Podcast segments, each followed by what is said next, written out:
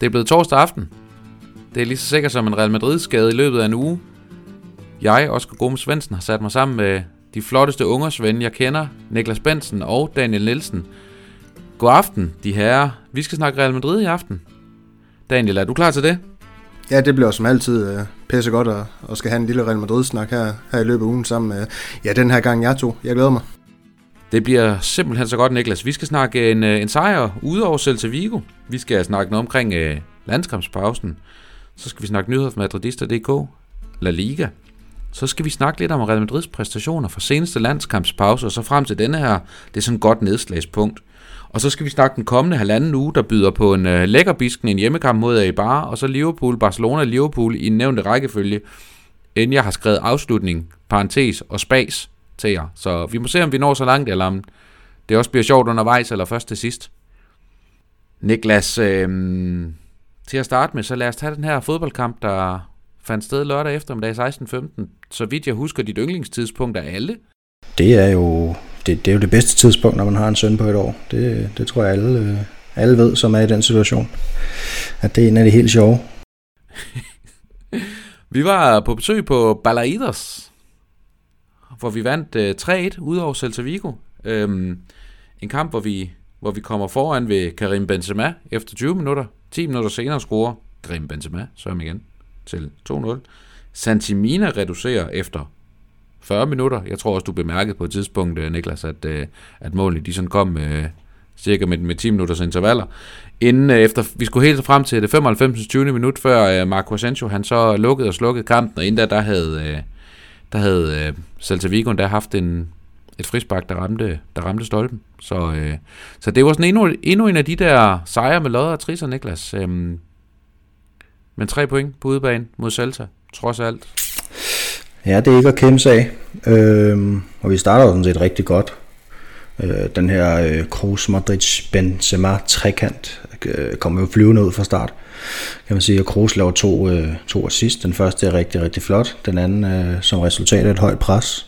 Øhm, så det ser jo rigtig godt ud indtil, indtil der er spillet måske cirka en halv times tid eller sådan noget, så begynder kampen ligesom øh, ja, vi begynder at slippe taget lidt, og, og Celta får lidt flere chancer, og Santimina har også en efter en halv time, hvor han vælger at bruge, øh, bruge hælen, kan man sige, i stedet for at sparke ned med en inderside, øh, før han, han får reduceret på, på den her dødbold 10 minutter senere, og så anden halvleg, det er jo, ja, det positive er jo, at vi kan stå imod, og, men det kunne nemt have været en galt med, med Aspas' frispark på, på træværket, inden Asensio han, øh, han igen øh, viser sig som en super sub og kommer ind og scorer, scorer for bænken. Daniel, hvad er det ham der Marco Sancho, han kan i øjeblikket? Jamen, øh, han, han kan det, han altid har kunnet, når han kommer fra bænken, bænken, og det er at score de her, de her, hvad skal vi sige, du kan kalde det afgørende mål, du kan kalde det sen mål, ligegyldige mål, men, men han får sat dem ind, når det er, og, og han har jo noget, noget fart trods alt, når han kommer ind i sent i kampen, han, han, han kan gøre, gøre nytte af, og så ja, positionerer han jo, jo så fint, og, og sådan nogle ting, der er i feltet, når det er. Øhm, der er vel ikke så meget mere at sige til, til det. Øhm, så kan vi altid debattere og diskutere, om, om han i virkeligheden skal til at, til at være en super sub i stedet for en, en, reel, en reel starter, som øh, spansk presse jo stadig giver om, at øh, er, er, er planen i Real Madrid, at uh, Asensio han skal have en bærende rolle øh, i fremtiden. Øh.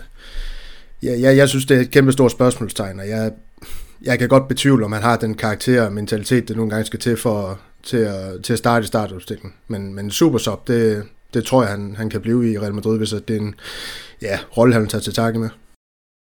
Ja, nu, øh, altså man kan sige, pilen er begyndt at pege den rigtige vej for Marco Asensio, og det er ikke fordi, at det er ham, der sådan skal optage alt for meget af, af pladsen, Niklas, men, men han har da også været en af de spillere, vi har været ude med riven, med, riven efter i den her podcast ved, ved mange tidligere lejligheder, så tror du, det er et vendepunkt, eller er det en, øh, er det lige sådan et, et, par heldige, øh, et par heldige opgør, han rammer, Niklas? Nej, jeg tror, de passer meget fint, det her med at selv til, de skulle frem. Øhm, og man kan sige, at dengang, hvor, at, hvor det virkelig lignede noget med Senjo, det var jo også ofte, når han kom fra bænken. Øhm, for et par år siden havde Zidane jo nærmest fast en fast kutume med at skifte Lucas Vazquez og, og Marco Asensio ind, når kampe de skulle enten afgøres eller forsvares hjem. Øhm, fordi der er noget fart i dem, og, og en hel masse løbevillighed, og så tænker jeg, at når, når han kommer ind mod de her hold, som måske er trætte og skal satse fremad, det passer ham rigtig godt. Han er jo stadig en dygtig afslutter, det er bare ikke så mange, han kommer til, når han starter ind, må man sige. Nej, øh, og så i den modsatte grøft, Daniel, nu siger Niklas øh, dygtig afslutter, øh, Vinicius Junior, han startede også ind. Ja, det gjorde han. Øh, og han, øh, han kan stadig ikke finde ud af det med afslut, og han, han døjer også med, med at få den, for den sidste, øh, sidste aflevering afsted, så, så det blev rigtig farligt, og så når han endelig får det, så, så har ja, spiller det med at brænde på, på de potentielle assist, nogle gange kan få, men, men øh, det, det, i min verden, i min bog, der skal det ikke tage noget for Vinicius præstationer øh, her på det seneste, også imod kamp mod Celta Vigo. Han, øh, han skaber en uro, han skaber noget opmærksomhed omkring sig. Celta Vigo, de er nødt til at sætte øh, ikke bare en, men to mand på ham, simpelthen for, for at dæmme op på ham. Der er altid, øh, øh, hvad hedder sådan noget, assistance for forsvarsspillere, når det er, det giver øh, vores angriber og midtbanespillere, øh, Kroos, Mutter, det. Mere rum og løb i og sådan nogle ting der, så det, det har sin, sin fordele og ulemper med Vinicius, men, men altså lige nu, der synes jeg, vi er nødt til at se på de, øh, de positive ting, han, han trods alt bringer. Øh, også det her med, at han kan få noget ro nu på en eller anden måde, nu når Hazard han, han, han er skadet nok en gang, og, og Zidane virker til at have valgt Vinicius i den her Once de Galle, som han kan rulle ud lige i øjeblikket, og det giver også noget stabilitet i brasilianernes præstationer. Jeg synes, at man, man begynder at se ham også udfolde sig mere og mere. øh, udfordre mere og mere, efter han har spillet på det sikre i rigtig, rigtig lang tid, som vi også har berørt i podcasten her. Men, men, men er det nok, Daniel? Altså, fordi jeg, jeg konstaterede jo en smule lakonisk under den her kamp mod Celta, at øh, Vinicius havde flere forsøg på at lave et oplæg eller score et mål fra, fra venstre kanten. Første gang Benzema han bevæger sig derud, det er vel nærmest efter 95 minutter, hvor han, han sætter, et, øh, sætter et godt tempo og får spillet Asensio fri, der så scorer. Øhm, en, en, skal vi sige, ældre herre, Benzema i forhold til Vinicius, en, en smule langsommere på de første 10, 20, 30 og 40 meter, øh, lykkes med det, som øh, Vinicius egentlig skulle være, skulle være stjernen, der kunne. Er det ikke en smule bekymrende? Jo, altså det er det da. Jeg har det også selv agiteret mange gange for det her med, at altså, jeg ser hellere langt hellere slutprodukt på vores spilleren jeg ser, ja, hvad kan man kalde det, finesse, flot touch på bolden, boldomgang. Altså, jeg, jeg vil gerne have noget slutprodukt på vores offensive spillere, men altså, han har bare så meget i den her, den her offensive pakke, trods alt Vinicius, at, at man håber jo stadig et eller andet sted, at, at at det kommer over tid, det her. Øh, det, det håber jeg ikke, at vi bliver ved med at sige her om to-tre år, hvis han stadig er i klubben. Det håber jeg dog, han er. Øh, men det er klart, når jeg også i, i intern snakke øh, stikker til dig og så siger, at Benzema på, på skarpheden, han ikke helt er der, og så bomber løs, og så Benicius, han, han, han, han, han gør det modsatte, ikke? også er uskarp, så, så skal der selvfølgelig også rette noget, øh, noget kritik den vej, som du også selv er inde på her, Oscar. Men så, øh, hvad hedder det, ja, og det er heller ikke, altså, Vinicius bringer meget godt, og han skaber meget uro, og det, det er der slet ingen tvivl om, at vi så det mod Atalanta, og vi så det igen her mod Vigo, at, at modstanderne er også bange for ham. Øhm, forståeligt. Øh, han er fantastisk i en mod en situation, og i virkeligheden får han lagt det sidste på, så bliver han en verdensklasse spiller. Er stadigvæk kun 20 år, og burde være, være et par år til at nå at få det sidste, få det sidste lagt på. Niklas, jeg kunne godt tænke mig at stille dig et taktisk spørgsmål i, den her, i forhold til den her Celta Vigo-kamp. Øhm, vi stiller med en mere eller mindre flad firebakkæde bestående af Mangdin, Nacho, Varane, Lucas Vaskes. Det var vel sådan cirka det, det kunne, kunne mønstre ud fra diverse skader osv.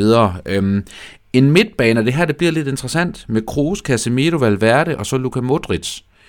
Øhm, en firemands midtbane, og så nogle steder er den lagt med en tre mand og Modric frem, andre steder er den, er den lavet på lidt andre måder. Øhm, Niklas, grunden til, at Zidane gør det, er det allerede et forsøg på at gøre spillerne en smule klar til lignende opstillinger mod Liverpool og Barcelona, eller var det fordi, han, det var det, han ligesom havde i værktøjskassen til, til indeværende kamp?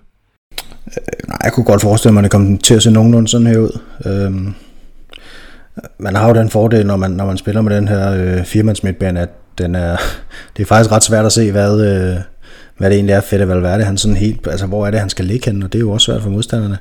Øhm, han starter kampen øh, højt oppe på, på højre kanten i virkeligheden i, i nærmest en 4-3-3, og så trækker stille og roligt lidt længere centralt og lidt mere defensivt ind, så, så midtbanen bliver forstærket. Øhm, jeg tænker, at det, det, det kan godt ende med at være vejen frem. Det gør det noget mere uforudsigeligt, end hvis vi har sådan en, en ren højre kant på banen, som, og, og vi må også bare sige, at, at vores kanter har, har jo ikke præsteret den her sæson, så Øh, hvis vi på en eller anden måde kan undgå at spille med de her klassiske kanter, så, så, så fjerner vi i hvert fald en svaghed for vores spil, og det, er jo også, det var også lidt det, der skete mod Atalanta, ikke? At, at Vinicius han bliver sindssygt farlig, øh, fordi han, han bringer noget andet end de andre, men, men, men der er ikke nogen øh, decideret højrekant, som går ind og virkelig optager en plads, eller sådan spiller en plads på holdet, kan man nærmest sige, som, som Asensio han vel nærmest har gjort i nogle kampe, fordi det bare har været så ligegyldigt, det han kom med. Øh, så, så er det bedre at forstærke holdet øh, et andet sted på banen. Ja, som Niklas han også er inde på det her med Valverde, han søger jo væk fra kanten. Jeg tror hele planen, det, det i virkeligheden er, at han skal, han skal søge feltet øh, fra sin højre kant på en eller anden måde. Så er det måske Vaskes i virkeligheden, der skal sørge for bredden, få de her indlæg, så at, ja, vi trods alt har en mand at slå det efter, når Benzema han er sådan lidt mere flakne i sin, i sin nierrolle, ikke også? Men, men han skal da også have ros for Benzema, også have været i boksen og sådan ting der. Men det giver lidt mere tyngde, noget mere dybde ind i boksen, når Valverde han, han spiller den her. Man skal heller ikke underkende det her med, nu når Modric han har fundet sit store spil frem på den måde, han har, jamen så er det også en, en svær opgave for Valverde nu at skal, skal integrere sig på holdet igen, ikke også? Fordi at det var jo i Modric's rolle, han skulle være, men øh, det bliver nogle andre taktiske ting, der skal, der skal frem for godteposen og, og sådan nogle ting her, også for Valverde selv. Mm. Men, men Niklas, hvad er det rent taktisk, det giver os, at med Valverde frem for en, en mere udbredt højrekant, lad os nu sige, at øh, Carvajal havde, Carvajal havde været til rådighed, og man havde brugt Lukas Vaskes i stedet for bare for ligesom at, at sætte ham over for, over for, kan man sige, Valverde i forhold til deres plads i startopstillingen? Jamen som sagt, så giver det os nogle flere muligheder i kampen, hvor vi ikke behøver at skifte ud for, for at ændre på kampen, fordi Valverde han kan varetage begge ting. Han kan, han kan både komme op i fart og komme til baglinjen, og han kan også godt ligge som central midtbanespiller og, og styrke den del af banen, hvis det er det, øh, han får til opgave. Så, så det, det, det gør det simpelthen sværere for modstanderne at, at læse, hvad vi skal. Øh, det, det tvinger dem til at, at ændre sig efter, efter det, vi gør i løbet af kampene, og det er, det, det er meget svært, når man, når man ligesom på forhånd ikke rigtig ved, hvad der skal ske. Øhm, altså, sagt på en anden måde, så kan vi ændre øh, hele holdet stort set ved simpelthen at, at, at lægge øh, Valverde lidt mere centralt, end han måske ellers har været i starten af kampen, hvor et andet hold så skal bruge noget tid på at tilpasse sig det. Øhm, og så så vi jo her mod, især mod Atalanta, hvordan øh, der var kæmpe stor fokus på, at at have bolden en hel masse inde på midten, øhm, og have kontrol over den centrale midtbane, hvor, at, øh, hvor Benzema han nærmest lå som, som, som offensiv midtbanespiller i, i perioder, ikke?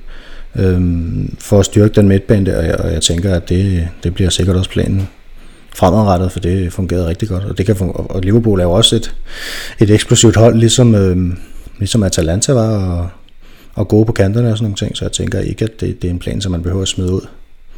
Øh, til den kamp. Nej, og man kan vel også sige, øh, hvad hedder det, lidt, øh, lidt firkantet sagt, Daniel, altså Valverde giver os nogle andre ting, men giver os måske også noget af den kompakthed på midtbanen, som vi indimellem har savnet øh, i virkeligheden, hvor det er jo ikke fordi, vi har sådan nødvendigvis har inkasseret mange chancer, men vi har måske alligevel manglet en smule robusthed, øh, som jo Valverde med, med sin, sit vanvittige løbepensum, han, han trods alt giver os på rigtig mange måder. Ja, og det er nok i virkeligheden det vigtigste af det hele. Øh, det han tilfører den her energi, dynamik. Øh, det tager jo lidt af, jeg ved ikke om du kan sige presse fra, fra det så Kroos på den måde, men, men i hvert fald, som du siger, man, man får lidt mere, måske også i virkeligheden muskler og sådan noget ind på, ind på banen, øh, end, end man ellers ville have. Men øh, ja, Sandheden er jo, at han er skadet igen nu, så, så det kan være, at vi slet ikke uh, skal, skal sådan helt forholde os til det i forhold til Liverpool-kampen. Desværre og, og håbe på, at han måske kan få bentøj i gang til, til Barcelona, så returkampen i Liverpool i stedet for. Eller det er så ikke Liverpool, men uh, ja, på den bane, de nogle gange spiller på. Ja, det bliver du så måske alligevel, da der er åbnet en lille smule op for noget fly mellem Spanien og, Spanien og England, men, øh, men lad os nu se, det verden kan nå at vende, blive vendt på hovedet rigtig mange gange. Det tror jeg, det corona har lært os, og det vi hører i dag, det passer formentlig ikke i morgen, og omvendt. Niklas? Øh, ja, det var, det var til det, Daniel siger med, øh, med den her frigørelse af de andre spillere. Det så vi jo også meget i den periode, hvor, at, hvor det så ud som om, at Fede Valverde han simpelthen skulle slå Luka Modric af, at så så vi lige pludselig en helt anden Toni Kroos, som øh, var meget mere offensiv, havde mange flere assist i åbent spil, og skabte store chancer, og, og lidt flere mål også, og, og vi kan også allerede i den her kamp, der har han altså to assists, øhm, hvor i den ene godt nok øh, er en takling, men, men det hele tæller jo alligevel. Øhm, og, og, og i den periode var der heller ikke nogen tvivl om, at når Fede Valverde var på banen, så var spillet lidt mere flydende, og, og folk havde sådan set lidt mere ro på, tror jeg, fordi han, han, han løber jo sindssygt mange meter og dækker et kæmpe stort område på den bane der. Så, så en klar fordel til Real Madrid, når, når han er tilbage i, i god form. Ja, nu siger du det her med en takling, fordi det var faktisk en af de ting, jeg havde skrevet ned, vi også skulle, skulle, vi også skulle vende i dag. Altså, vi, vi scorer mod Celta på et højt pres. Øhm, vi scorer mod Atalanta på et højt pres. Daniel, er det øh, sådan et eller andet, som, som Zidane måske har lagt, lagt på holdet i den, ud fra den betragtning, at Liverpools centrale forsvar består af, altså, de er længere, de er hårdere ramt skadesmæssigt end for, i forsvaret, end vi er. Lad mig sige det sådan, og det siger altså ikke så let. Øhm, tror du, det er tilfældigheder, eller tror du, som, som jeg spørger i virkeligheden også, at det er noget, Zidane han allerede nu prøver at inkorporere i forhold til, at, øh, til at vi skal presse Liverpools centrale forsvar? Jeg tror ikke, det er tilfældigheder. Øhm, har det noget at gøre med Liverpool? Hmm, det, det er måske nok et interessant spørgsmål, og i forhold til deres øh, ja, øh, hvad hedder det, udfordringer defensivt, men jeg må også bare sige, jeg tror faktisk, det her det har været øh, hele ideen med, med, med sit dansk fodboldfilosofi hele tiden. Vi må bare huske på, at han har haft nogle udfordringer på den her trup jo, i mindre alle de her skader, der har, der har været i den her periode. Er, er vi oppe på 50 bare i den her sæson, ikke også? Så, altså jeg, jeg tror måske også, det er det, der ligger til grund for, at han ikke rigtig har kunne implementere implementere noget af det her endnu. Øhm, altså, Kroos, øh, en undervurderet presspiller i sig selv, jo, øh, Casemiro kan også øh, lidt på en anden måde, ikke? også med sin defensive ting. Øh, Valverde, når han er der, det er klart. Øh, Vinicius, han, han er heller ikke helt UF'en, øh, UF'en i det, så Altså det, det handler også om at have det rigtige klientel, ikke også på, øh, klientel til det øh, på banen, øh, og det har han jo haft her de sidste par kampe, og så har der været noget taktisk, det her med, ja, med Atalanta øh, for at overtage på den måde, og, og, og få bolden fra dem hurtigt, så de ikke kan, kan lave de her omstillinger og alle sådan ting her. Det var jo planen der, Celta Vigo, de skulle jo bare stikkes, øh, fordi det er et rigtig, rigtig svagt hold. Øh, men spændende at se, hvordan det blev med Liverpool. Jeg kunne godt forestille mig, at vi kommer til at se noget af det samme. Ja, jamen øh, ellers øh, så tænker jeg, altså den her sejr, nu skal vi jo snakke, snakke mere, hvad hedder det, mere La Liga ved, ved, ved senere lejlighed, den her podcast, så, så det med startopstilling, eller hvad hedder det, startopstilling? Nuværende stilling, det kan vi, øh, det, det kan vi tage på, øh, det kan vi tage på det tidspunkt. Så, øh, så lad os lige så stille prøve at, prøve at drible videre i, i programmet, så at sige. Øh, og prøve at snakke lidt om, øh, hvad hedder det, om det her med den form, Real Madrid de har været i øh, på det seneste. Altså vi kommer egentlig med en, med en relativt pæn stribe pæn stribe gode resultater i bagagen, øh, Niklas. Det tør jeg egentlig godt lægge, lægge hovedet på blokken og sige. Men nu er vi jo så løbet ind i den her landskampspause, og 2021, det bliver jo et, et landsholdsår af, af vanvittige dimensioner. Øhm, altså, hver eneste landskampsrunde kommer til at runde, øh, kommer til, hvad hedder det, kommer til at rumme tre kampe for landsholdene. Normalt er det kun to. Der er også lige en EM-slutrunde, der skal, der skal afvikles, og så er jo en helt kvalifikation til VM 2022 i Katar, som også lige skal, skal overstås i indeværende år. Øhm, den her pause, der kommer nu, det er en det, jeg vil spørge dig om, Niklas. Det er ikke alle de andre, alle de andre sidespring, jeg lige fik lavet. Det plejer altså at være Daniel, der er god til dem. Hvad hedder det? Um, tror du, det har nogen betydning i forhold til den stime, vi er i lige nu? At, at spillerne nu er væk, i hvert fald halvanden, næsten to uger væk med, med landsholds, øh, med landsholds uh, trupper rundt omkring i verden? Man ved jo aldrig rigtig, uh, øh, hvordan man får spillere tilbage fra, fra landskampe, så på den led, så kan det jo godt Øh, jeg tænker faktisk, at det er lidt ærgerligt, den kommer lige nu med den form, som Atletico er i. Øh, altså de halter jo helt vildt, og nu, nu, nu får de simpelthen måske en lille lufter.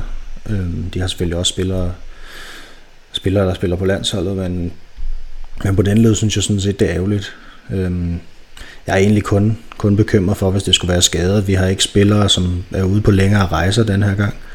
Det er, så vidt jeg lige kan huske, sådan set kun europæere, der er med landsholdet lige nu. Ikke? Ramos, Courtois, Mandi, Varane, Modric og Lunin, og så er Toni Kroos, øh, han er jo blevet skadet.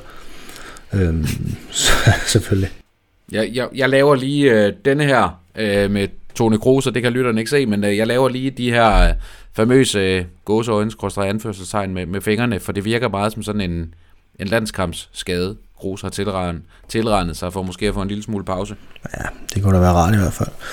Øhm, men, men ja, jeg, jeg, jeg synes i virkeligheden, den falder på, det, på et lidt ærgerligt tidspunkt.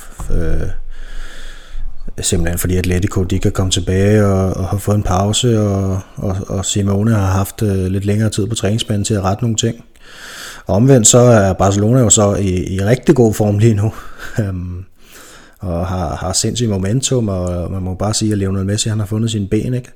Øhm, så, så vi kan jo håbe på, at, at de, de i hvert fald får brudt deres rytme lidt af, af den her pause, fordi lige nu der ser, det, der ser det rigtig godt ud for Barcelona i hvert fald.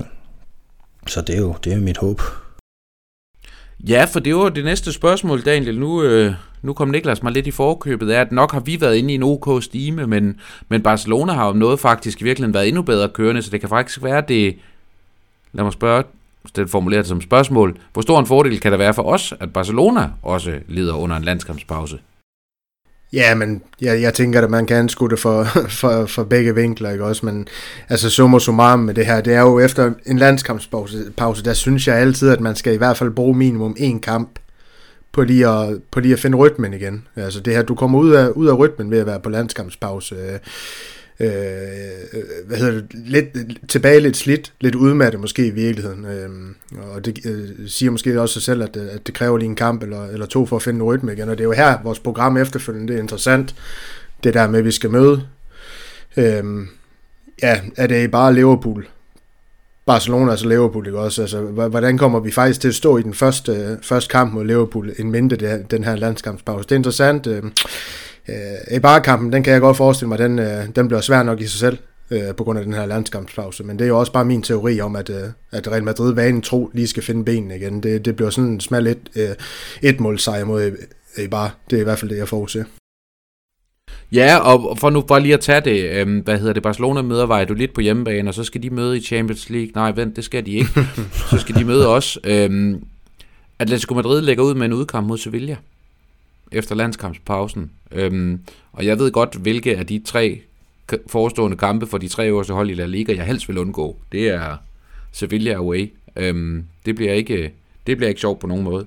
Øh, så man kan sige, det er jo også, det kan jo også være, kan man sige, noget, der trækker både os og Barcelona, lad os bare antage begge hold, de vinder deres hjemmekampe mod øh, Eibar Valladolid endnu tættere og gøre, gør denne her spanske top endnu mere, endnu mere snæver, end den er i forvejen.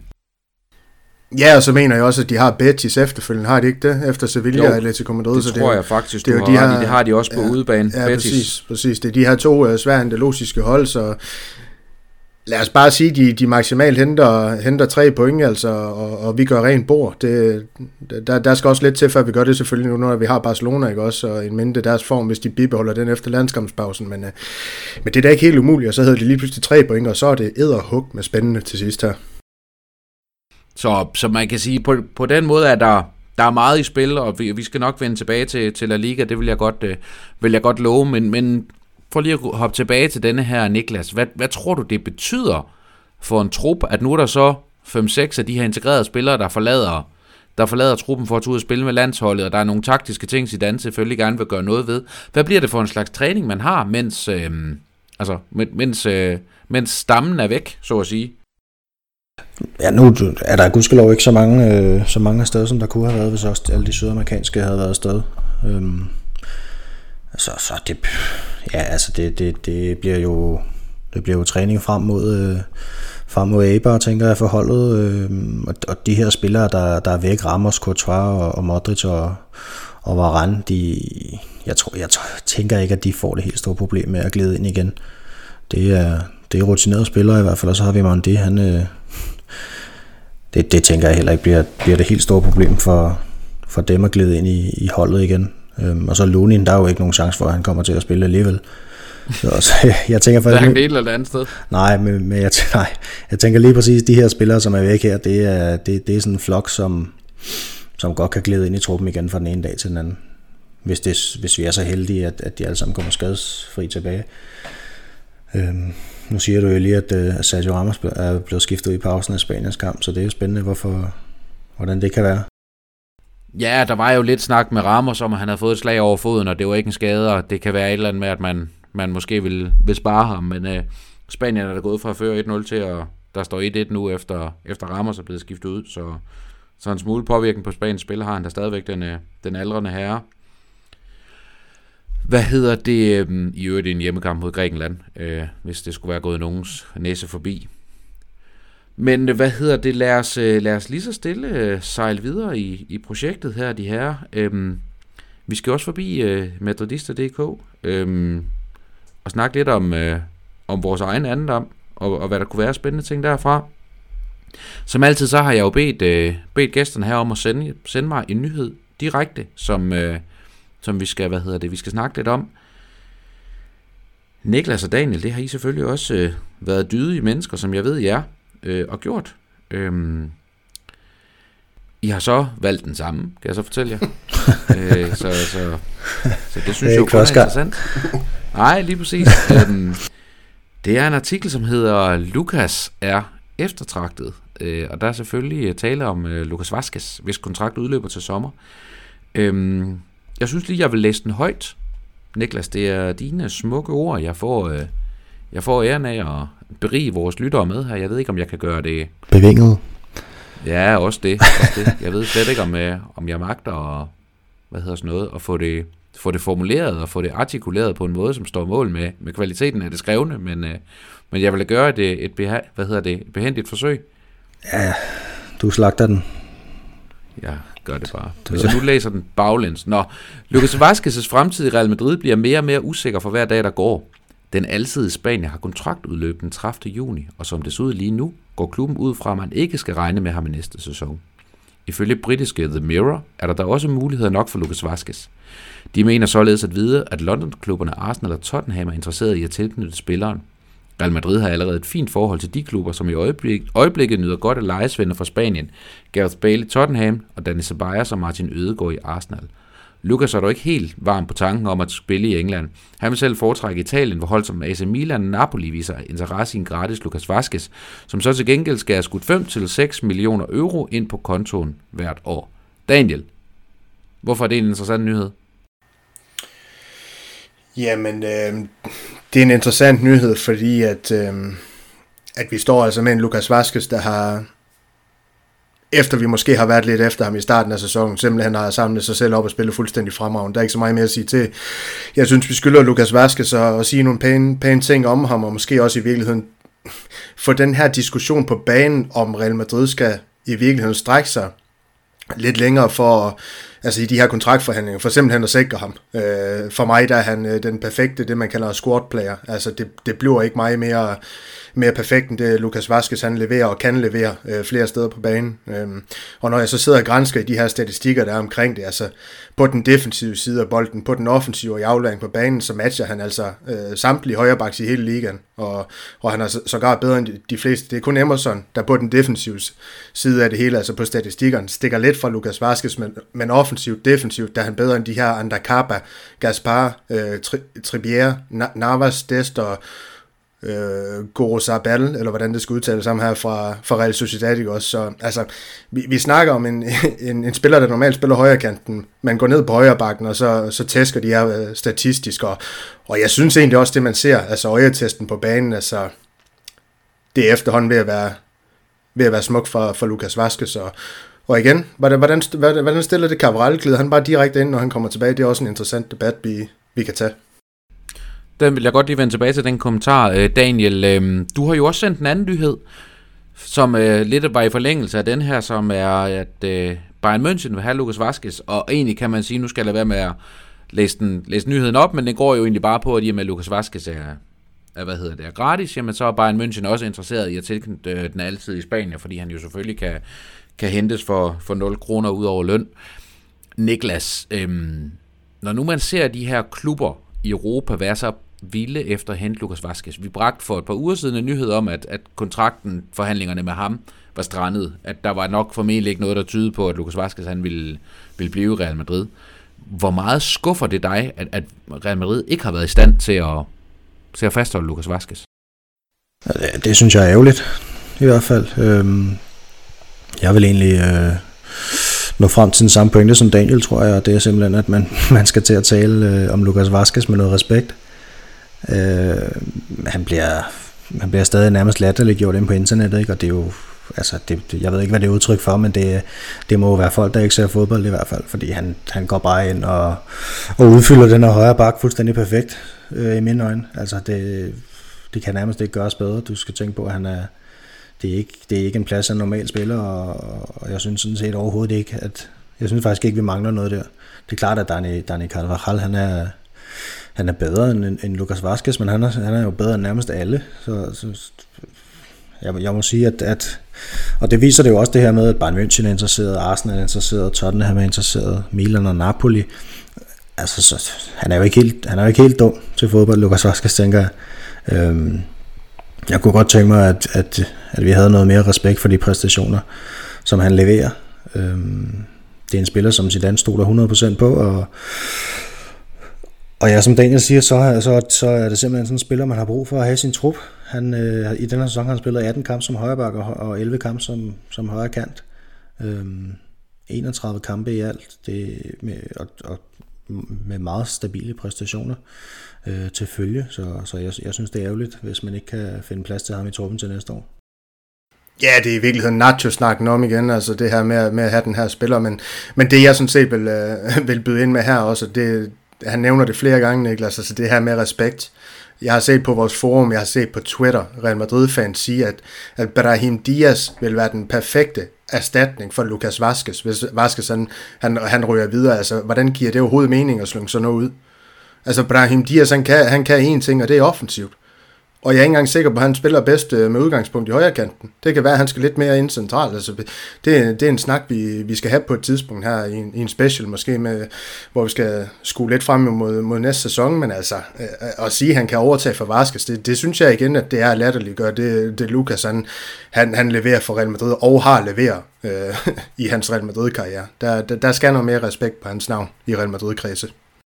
Daniel, hvor bør Real Madrid strække sig længere i forhold til at få forlænget med Lucas Vazquez? Ja, men det, det, det, er, det er rigtig svært at svare på, fordi vi har også slået mange gange på det her med økonomien, ikke? Også, og, og, og også flere gange sagt, at, at Ramos han, han, han burde sige ja til det her med at, at, at skrive et år eller to, eller hvor meget det er, og så gå 10% ned i løn. Det er jo det samme, man, man garanterer har med Vaskes, og hvor Vaskes han, han føler sig mere værd, men når man ser på statistikkerne, jamen, kan man så ikke godt forstå, at Vaskes han føler sig mere værd, end hvad ved jeg, det, det han får nu, og så 5% mindre end det, det kan jeg måske godt forstå. Så, så i min optik, jo, man burde strække sig, fordi det vil da være øh, skrækkelig at miste en spiller, der tilfører Real Madrid, øh, Real Madrid så meget, det må jeg bare sige. Altså uden ham i den her sæson, hvordan havde vi så stået? Hvad, hvad skulle vi have brugt derude? Altså, det, det er nogle spørgsmål, man er nødt til at stille sig selv. Ja, så, så, den her øh, politik med kontraktforlængelse til, til spillere over 30 år i Real Madrid, den skal man måske også til at revurdere. Altså, det, det, jeg ved ikke, hvornår at den startede, men, men tiderne ændrer sig også, og Lukas Vazquez er snart 30 år, og, og han, er, han er overhovedet ikke færdig. Jeg tænker, at spillerne holder længere og længere, og jeg kan ikke se, se den store fare i at give en spiller på 29 eller 30 år en, en to treårig kontrakt, altså hvis sådan en spiller som Lukas Vaskes, der passer godt på sig selv. Han skal ikke spille alle minutterne, han øh, er formentlig ikke slidt på samme måde som, som en spiller, som har spillet konstant siden han var 18 år. Altså der, jeg synes ikke, der er meget, der tyder på, at, at det går for alvor ned og bakke for ham, og så øh, altså forstår jeg da godt Lukas Vaskes, Lukas Vaskes hvis, hvis, hvis man har givet ham et tilbud, og så det har han afvist, og så kommer man ikke tilbage. Det, det, altså, det giver jo ikke nogen mening med, med den sæson, han har, han har leveret, og, og man kan sige, en ting er, at han har spillet godt, men en anden ting er, at man har eddermame været på røven udenom på den højre bakke her. Der har været en million skader på den plads. Øhm, og han har bare været der stort set hele tiden. Og, og han kan glide ind fra den ene kamp til den anden og gøre det godt. Det er altså heller ikke alle, der kan det. Nem, og jeg holder jo stadig fast i mit argument om, at han har været, han har været Real Madrids bedste højre bak i, i indeværende sæson, uagtet skader til Carvajal og så videre. Øhm, der har været større stabilitet i min borg, det Lukas Vazquez har leveret, end, det, end over det Carvajal har, har leveret. Og for mig, der understreger det jo blot, blot kan man sige, argumentet for, at, at jeg vil hellere have ham som højre bak i truppen, og så skifte Rodrigo Sola ud med Brahim Diaz, øhm, for nu at sige det en, en lille smule firkantet. Og den må I så selv finde ud af, hvem er kommenterer på det. Ja, men, ja, men som Daniel siger, det, det vil jo ikke give nogen mening at erstatte Brahim Diaz med Lucas Vazquez. Altså, det er jo, det er jo overhovedet ikke den samme spiller. overhovedet ikke. Altså. Men, men Daniel, grunden til, at Lucas Vazquez ikke har offentliggjort en kommende klub endnu, er det fordi, han sidder og kigger på tilbud, eller er det fordi, han stadigvæk håber, at Real Madrid de kommer tilbage og siger, vi fandt skulle lige 4 kroner ekstra i bunden af skabet, som, øh, som du godt må få? Der, der, der er selvfølgelig nogle, altså, nogle, nogle taktikker, man bruger i det her, de her forhandlinger, så øh, det, det er jo lidt frem og tilbage, hvad man, øh, hvad man får meldt ud i pressen og sådan nogle ting her. Han, han håber selvfølgelig at få nogle nuller på, men jeg må bare sige, grund til, at han ikke har skrevet under, han er madridist, der ham her. Han, hans klub er Real Madrid, han er opfostret i Real Madrid, det er Real Madrid, han vil. Øhm, han, øh, han håber jo selvfølgelig på, at, øh, at kan nå til enighed om et eller andet med Real Madrid. Øh, men altså, jeg tror heller ikke, han er, han er så meget madridist, at han ikke vil tage imod et, et ja, hvad, hvad ved jeg, en fordobling af hans løn i en klub, der måske i virkeligheden er villig og kan betale det. Det kan være Bayern München, det kan være en anden af de her CL-klubber, som det rygtes, han vil til, øh, hvis det ikke bliver Real Madrid. Men øh, jeg tror inderst inden, der, der, der er hans hjerte, det er, det er i Real Madrid, så det er det, han vil. Mm. Ja, og det, og det bliver jo spændende, og man kan sige, man kan stille det samme spørgsmål om en spiller som Sergio Ramos, som jo heller ikke har hvad hedder sådan noget, har offentliggjort en kommende klub, om, om det også skyldes det samme, og lad os tage den på et, øh, på et senere tidspunkt øh, med, med Sergio Ramos, det tror jeg, der bliver tid nok til at, til at snakke omkring. Det er jo sådan, at, øh, at vi er blevet enige om, at vi skal bruge lidt af, lidt af påsken og landskampspausen på at optage en, øh, en Madridista DK Special i kommende uge en gang, øh, hvor planen er, at vi kigger frem på, hvordan Real Madrid kunne se ud i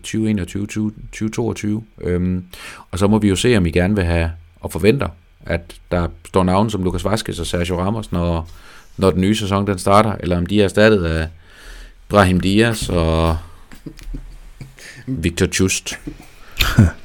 Så, øh, jamen, men det, lad os, øh, lad os lade, hvad hedder det, lad os lade Lucas være Vazquez. Og så lad os hoppe, øh, hoppe videre til, øh, til denne her seneste runde inden landskampspausen i, øh, i La Liga. Øhm, vanen tro, så går jeg lige igennem resultaterne. Øh, og så øh, har vi jo vores fine koringer med og Alvaya Dia og Aldandi og, og alt muligt andet. Jeg tror faktisk ikke, vi skal snakke Retaffe i dag, Niklas. Jeg skal ikke i hvert fald. Meget mod, øh, meget mod min vilje. vi giver desværre ikke en udvisning i weekenden.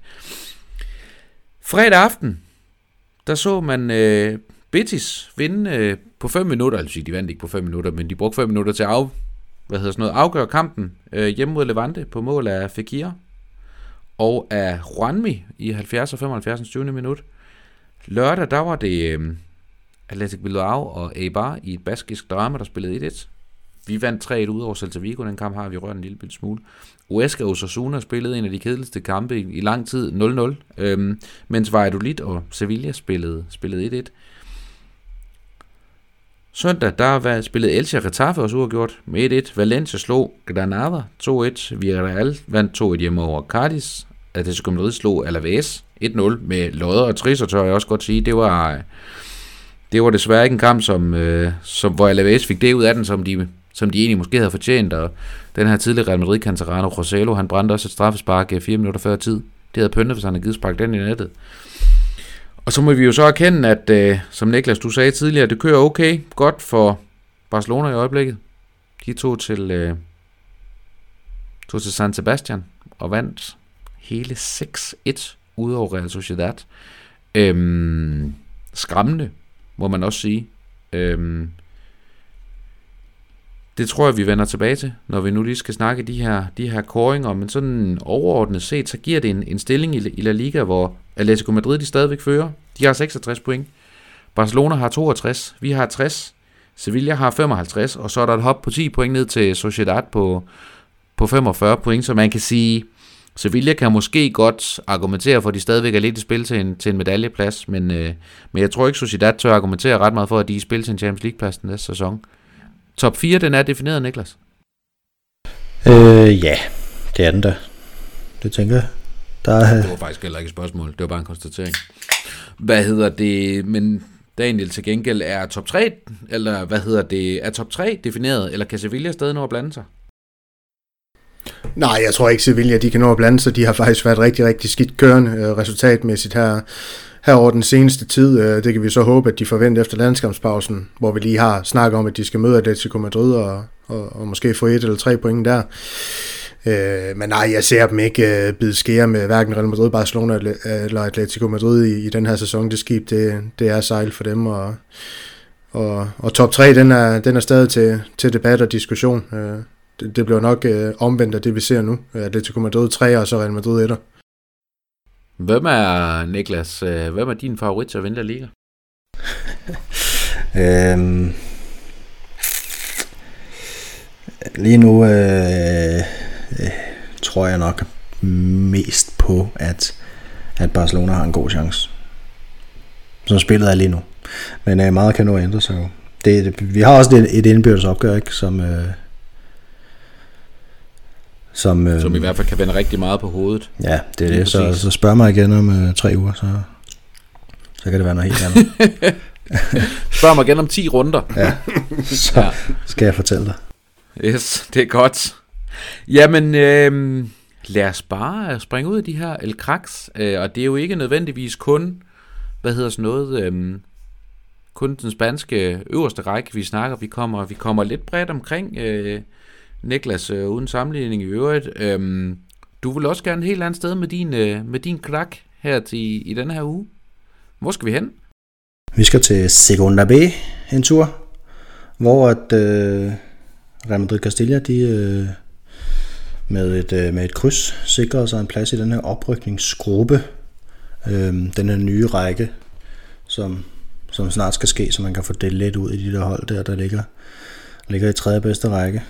Øh, så selvom vi har været lidt efter, efter Castilla her tidligere på, i podcasten, så, øh, så lykkedes det alligevel at, at ryge med i den.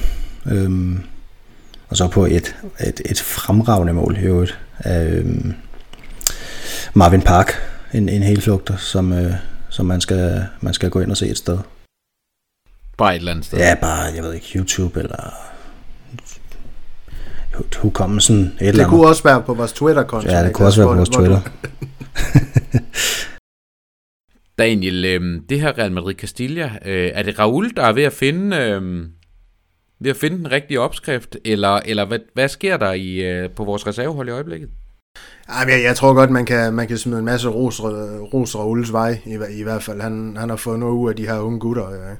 Og han høster også mange, mange roser internt i Real Madrid, og, og også i den spanske presse, og det er jo altid plus. Men øh, jeg synes heller ikke, man skal underkende det her med, at øh, med alle de skader selvfølgelig Real Madrids første hold har haft, det gjort, at der er nogle af de her, ja, hvad skal vi sige, Castilla-spillere, der har, har snus lidt mere til første hold, måske fået lidt flere minutter, end, Øh, planen den var inden sæsonen, og det har jo gjort, at man får lidt ballast med ned, når man skal spille imod mod nogle modstandere, der er lidt dårligere end dem, man møder med, med, med førsteholdet, trods alt, ikke også? Og det gælder Marvin Park, Arebas, øh, Duro, øhm, Schus, de her spillere, der har, har fået spilletid på førsteholdet, så, så er det bare en god overgang, der er dernede. Øh, Raul, han, han styrer lige nu. Øh, flere af spillerne fra den her Youth League-succes øh, i sidste sæson, hvor, hvor de vandt, ikke også? Der, der har taget turen op. Øh, Arebas, som som vi har vendt øh, i podcasten her, der har en forhåbentlig lysende fremtid, og, og flere andre gode spillere, så altså, der, der er noget godt i gære dernede, og lad os da håbe, at de også får tur i den i det her oprykningsspil. Niklas han snakker om, at de er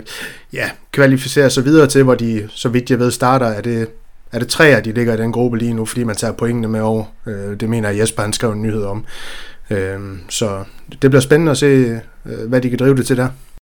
Ja, Jamen absolut, absolut. Øhm, Daniel, øh, til din krak, der vil du så gengæld gerne øh, rose målmanden for Los Colchoneros. Det må du lige for, forklare, hvordan det hænger sammen. Ja, yeah, øh, og, og det er nok i virkeligheden bare den redning, han hiver op på netop øh, ham her Roselu, som vi har snakket om, den tidligere Castilla-dreng her øh, hvor han piller det her straffespark. Altså det, den, det er den... Og du siger han, så er det selvfølgelig Jan Oblak, vi snakker om. Ja, ja, ja, lige præcis. ja, Jan Oblak. Altså, det er den her slags redninger, der, der potentielt sikrer mesterskaber. Altså, havde, de, øh, havde han ikke nappet den, jamen, så var det to point øh, yderligere Real Madrid og Barcelona, de var kommet, kommet ind på dem. Nu hedder det og så stadig øh, 4-6 point, og det er jo også et forspring øh, med, med, 10, med, 10 kampe, med 10 kampe igen. Ikke også? Så det var en, øh, det var en formidabel aktion af, af Oblak lige der, og det synes jeg, han skal have, have ekstraordinær ros for, trods alt. Fordi det var sådan en, man hævde sig i hår over, som, som Real Madrid-fan at se. Hvad hedder det, Niklas? Øhm, hvor mange af verdens fem bedste målmænd spiller i La Liga? Der er ikke noget, altså jeg har ikke sådan noget, et, et, et, et rent faktisk svar, det er sådan en holdningssvar, jeg er ude Det er tre af dem, i hvert fald. I hvert fald? Ja, ja, tre. Hvad med dig, Daniel? Ja, men jeg, jeg, er nok, øh, jeg er nok lidt i samme bås som Niklas der, altså at tage stikken Oblak og, og, og vores egen øh, Belgier i kassen, Courtois, han er også nødt til at blive nævnt i det her selskab som, som de fem bedste målmænd, så må ja, de andre ligaer slås om, hvem der skal med i det selskab. Øh, jeg ved ikke, hvad, hvad de synes om deres målmand over England længere, men øh, den debat må de skulle selv tage. Jamen, øh, så lad os øh, tage en, en debat, der omhandler Vajadia.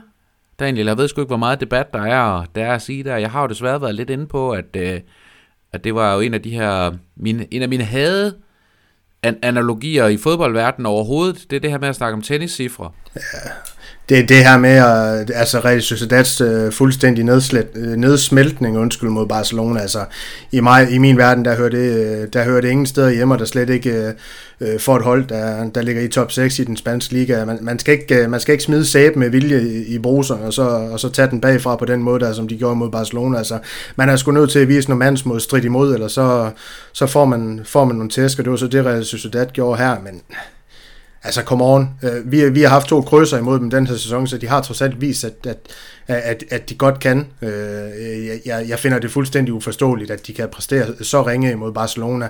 Øh, for mig der er, det, der er det uden sammenligning ugen sommer.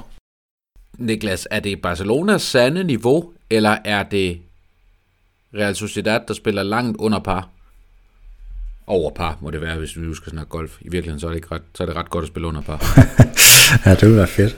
Øhm, nej, jeg, tænker, jeg tænker, at de også har haft en ofte uh, Sociedad. Det, altså, de, de er godt kørende Barcelona, men, men, men ikke, ikke så godt kørende, at man skal fuldstændig afmontere sig af dem. Det, det var en uheldig præstation, vil jeg sige. Det, så har jeg sagt det pænt.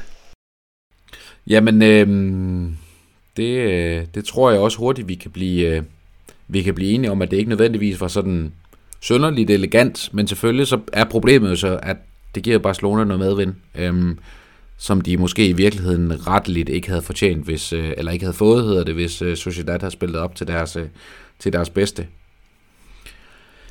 Din Vajadia til gengæld, øh, Niklas, der bliver du faktisk ved Blaugrana i øvrigt. Skal det gør jeg, jeg faktisk, sige. ja. Det gør jeg faktisk, ja. Øh, men den er, ikke, øh, den er ikke vred. Den er sådan lidt... Øh, det er sgu synd, synes jeg. Det, øh, så på den måde, det er enormt. Det, det, er, det er faktisk til Ansu Fati, som øh, i en meget ung alder står, står foran sin tredje knæoperation måske, og det, øh, det, det synes jeg skulle synd for så unge spillere. Vi har jo selv øh, haft spillere med knæskader i Real Madrid, hvor det har fuldstændig, fuldstændig smadret karrieren. Så det, øh, det er ærgerligt sådan noget, synes jeg. Det, det må jeg sige. Det er sådan noget, der kan ødelægge en karriere fuldstændig, at det ene knæ simpelthen ikke holder til det.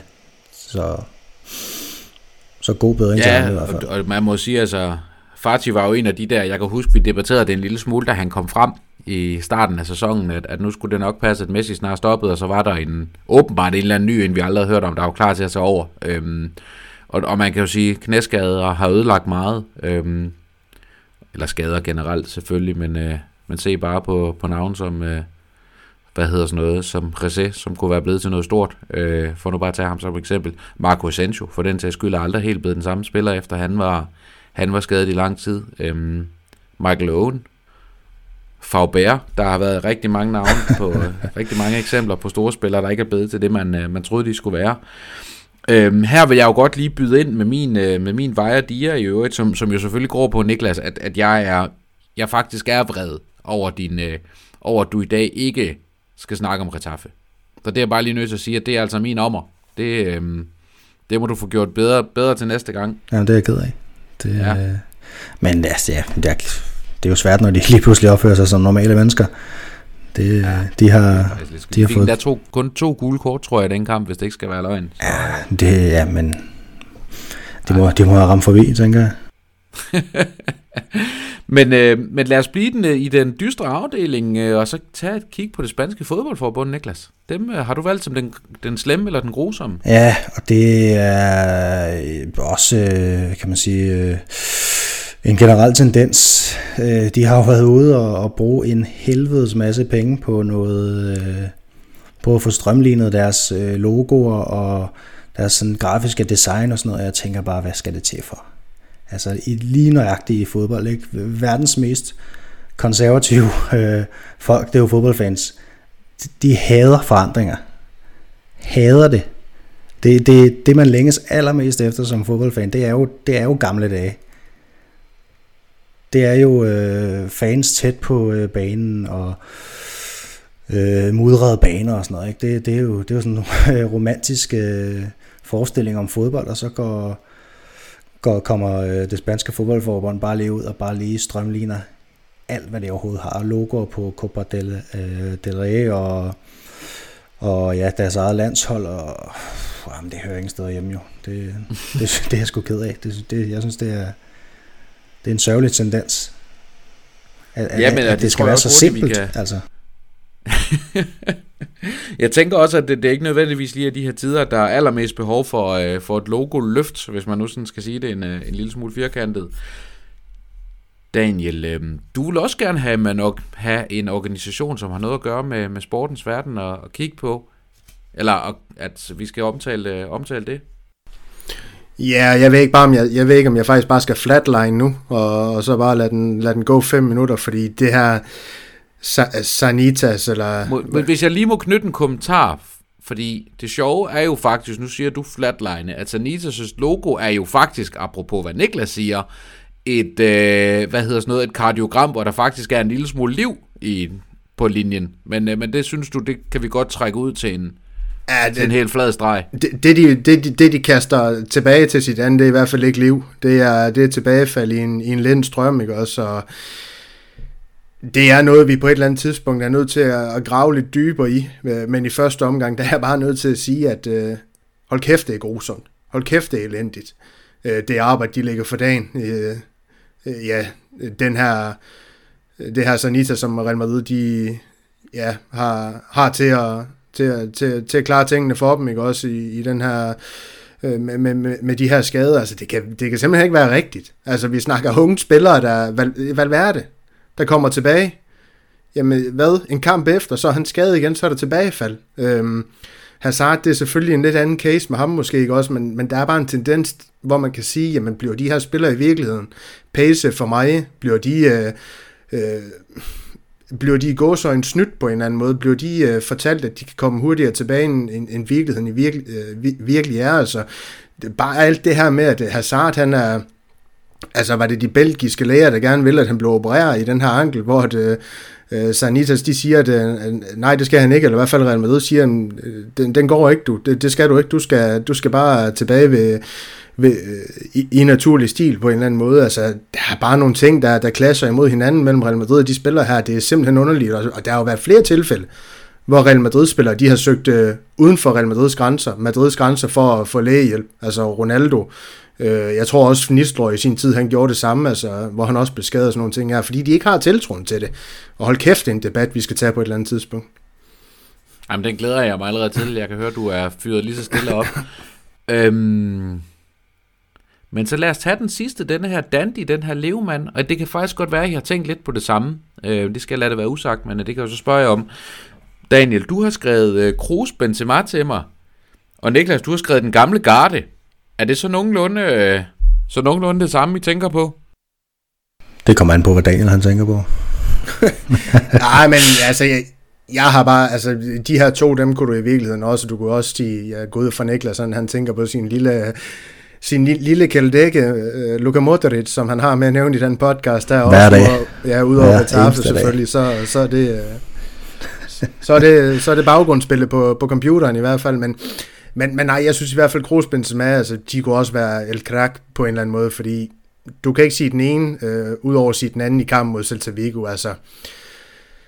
Øh, Kroos, han var, han var fremragende, det var Benzema, der også Kroos med de her to oplæg, som, som Niklas har snakket om. Det ene, øh, mere, øh, det ene fremragende, det andet via et presspil, hvor han vel får taklet bolden videre til Benzema på en eller anden måde, hvor franskmand han så får scoret, ikke også, men øh, altså to mål for Benzema og sidste også, altså simpelthen bare formidable. Altså det, det er lidt til at få en tår i øjnene af lige for tiden, sådan som de her spillere, de stadig kan, kan hive øh, det her med ud af, ud af godteposen. Øh, de, de, de to her i hvert fald, og Modric også til del, som Niklas nok også kommer ind på, altså de, de virker altså ikke med det.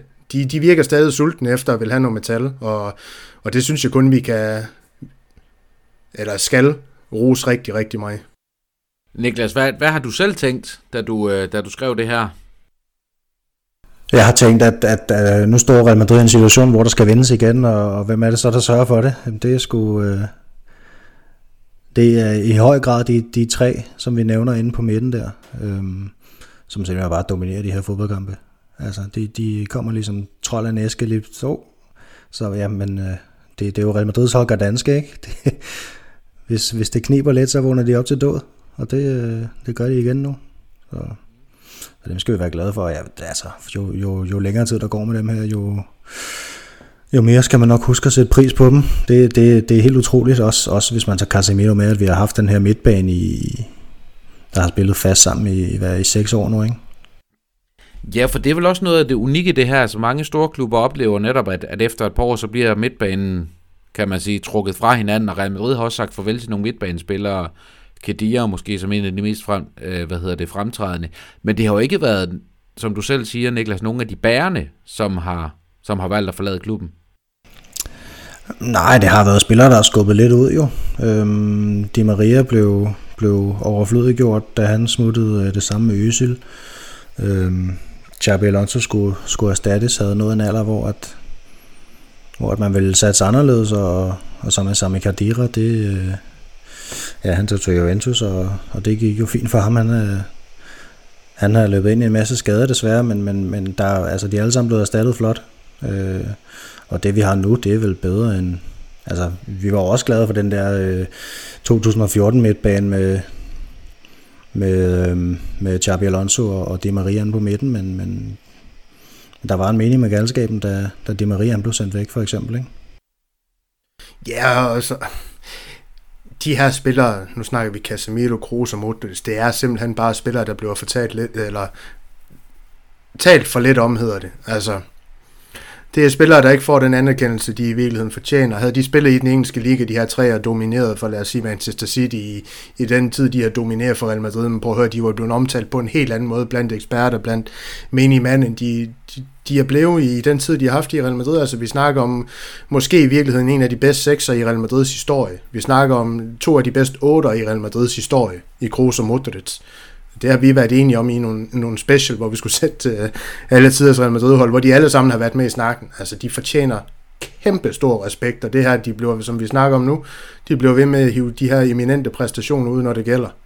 Altså, jeg håber, jeg håber faktisk lidt, at, at Real Madrid, de kan, de kan lamme til Liverpool, og så det, de enten skal møde i, i semifinalen Chelsea-Porto, og så gå hele vejen simpelthen. For, for sat lidt respekt på de her navne, der det er ikke en tilfældighed, de bliver ved med at dominere, det er simpelthen ikke, de er, de er vanvittige.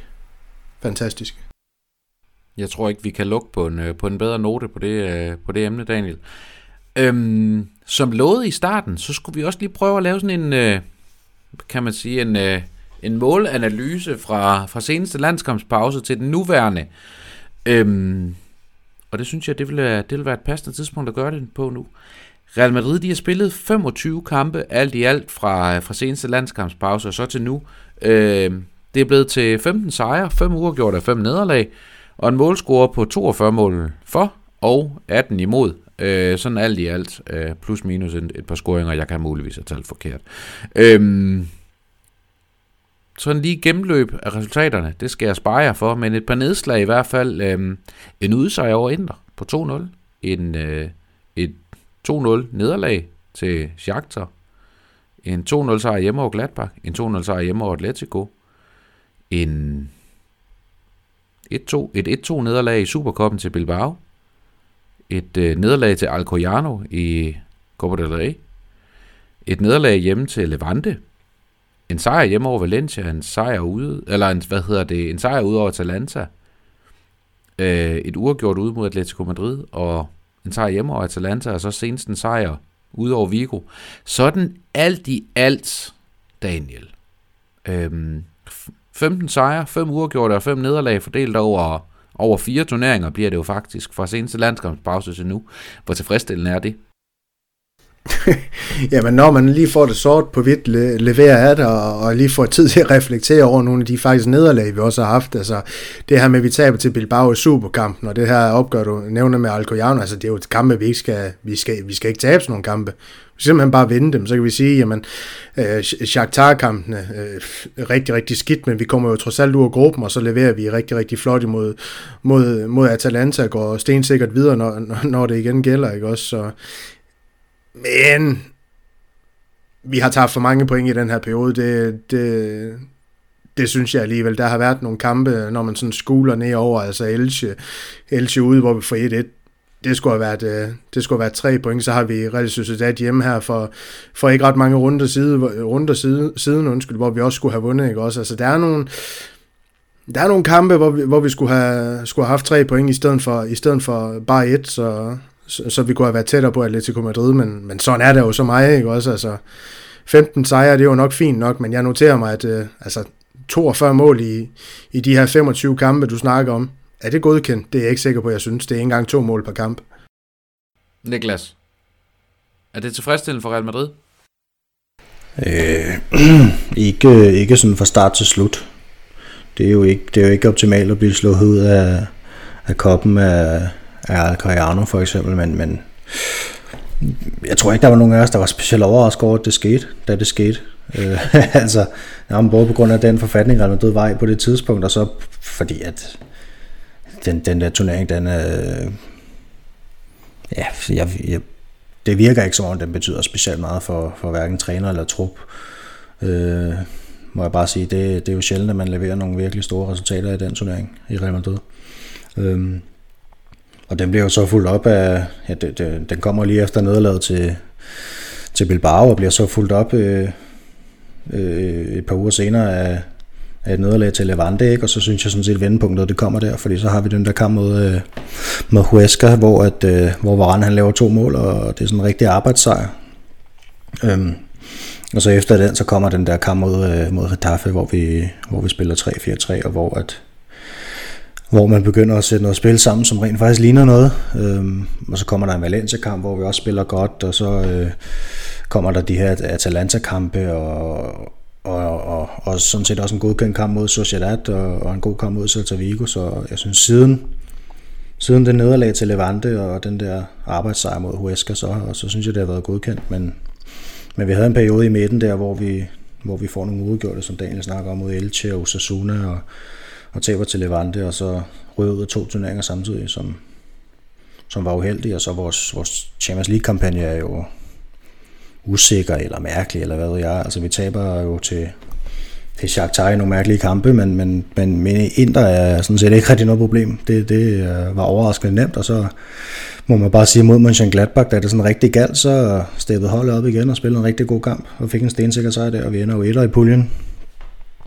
Øhm, så, så, så jeg synes, som det ser ud lige nu, det, det er sådan set okay. Jeg synes, der, det har været det er gået fremad siden den der siden det der øh, Levante nederlag og så, og så Huesca kamp men i, i starten af februar. Så derfra der, der er der sket et eller andet med holdet, som, som gør, at man også kan vinde de kampe, hvor det ikke er, at man spiller øh, specielt overbevisende. Øhm, og man har endda også fået nogle, nogle af de her sejre, som ikke har været øh, kampe, hvor man lider. Altså mod Celta, mod Valencia, mod Atalanta. Altså, jeg havde forventet, at I bare snakkede videre. Han har også lige, han har også lige slu, sluttet. Jeg, jeg følte, han padlede lidt måske, men uh, jeg ved ikke, hvad han selv siger. Og man håber på at gå den kørende, til du kommer ind. Men, men du, og det du, går, jeg tabte simpelthen lige en kontaktlens. Det var lige ja, det er fint, det er fint, det er fint. Så, øh, men hvad hedder det? Øh, skide godt, Niklas. Pissegod gennemgang.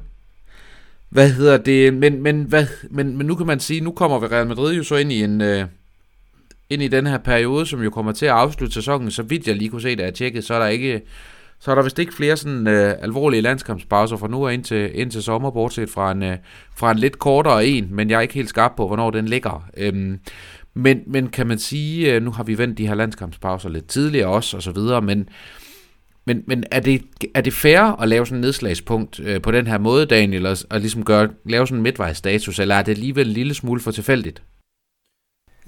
Der, der er måske nogle af resultaterne, der, der falder tilfældigt på en eller anden måde, altså dårlige stimer og de ting her, altså så, så falder de jo lidt som, altså øh, på strib på en eller anden måde, men jeg synes jo, at, at det er bemærkelsesværdigt det her med, som vi også var lidt inde på, på til at starte med, da vi har snakken øh, med, med formen og sådan noget der efter landskampspausen. Altså vi får kun 1-1 mod Villarreal ude øh, i, i første kamp efter senest landskampspause, ikke også? Og det er jo, det er jo bemærkelsesværdigt, i hvert fald hvis man skal trække nogle paralleller, ikke også? Og sige, jamen, hvordan kommer vi til at gøre imod bare her i første kamp? Altså, jeg forventer dog Real Madrid, de, de går ud og napper tre point der, som også sagt tidligere, men, øh, Men ja, altså det, det, det, det er da en interessant snakker igen, som sagt, når man får de her resultater sort på hvidt, også, og hvordan det er gået, og, og så lige skule lidt ned over dem, og, og så sige, jamen okay, at lidt skidt her, lidt skidt der, men har fået samlet op på det seneste inden en landskampspausen, vi går ind i nu her trods alt.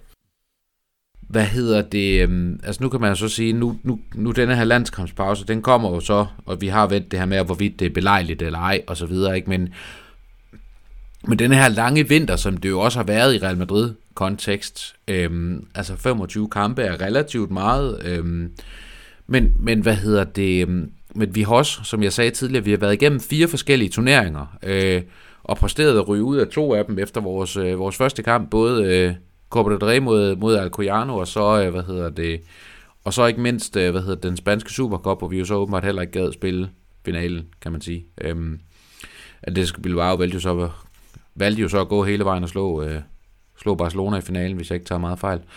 Øhm, tror du, det kan være en fordel, eller har været en fordel for os, Daniel, at, øh, at vi ikke skulle spille Copa del Rey øh, i indeværende sæson?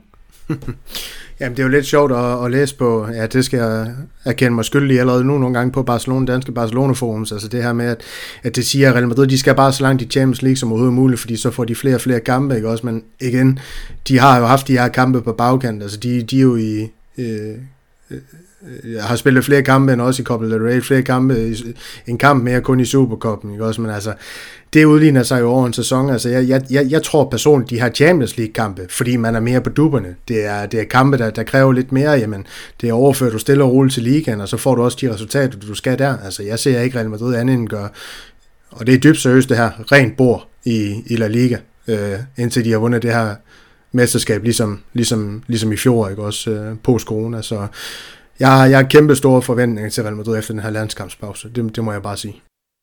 Niklas, øh, kan det være en fordel eller en ulempe, at, at Barcelona ligger lige mellem de her Liverpool-kampe? Lad os bare glide lige så stille over i dem. Øh, ja, ja, ja, jeg ser det ikke som nogen fordel, at, at vi har tre så hårde kampe i træk, det må jeg sige. Øh, vi, vi har ikke råd til at, til at gasse ned i nogle af dem i hvert fald. Vi, vi har stadig et mesterskab inden for rækkevidde, og og skal selvfølgelig også videre i Champions League. Øhm,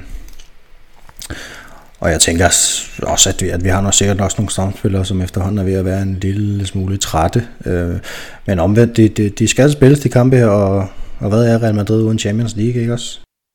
Ja, netop. Yep. Og man kan jo sige, at nu, nu møder vi, vi møder Liverpool på hjemmebane, og så har vi denne her hjemmekamp mod Barcelona, og så skal vi til Anfield, formentlig, øh, om corona vil, så at møde, øh, og møde Liverpool i returopgøret.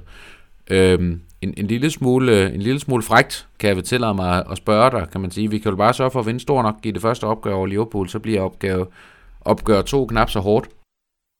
Ja, det, det ville jo være dejligt i hvert fald, hvis man bare lige kunne, kunne tage og smadre dem en gang.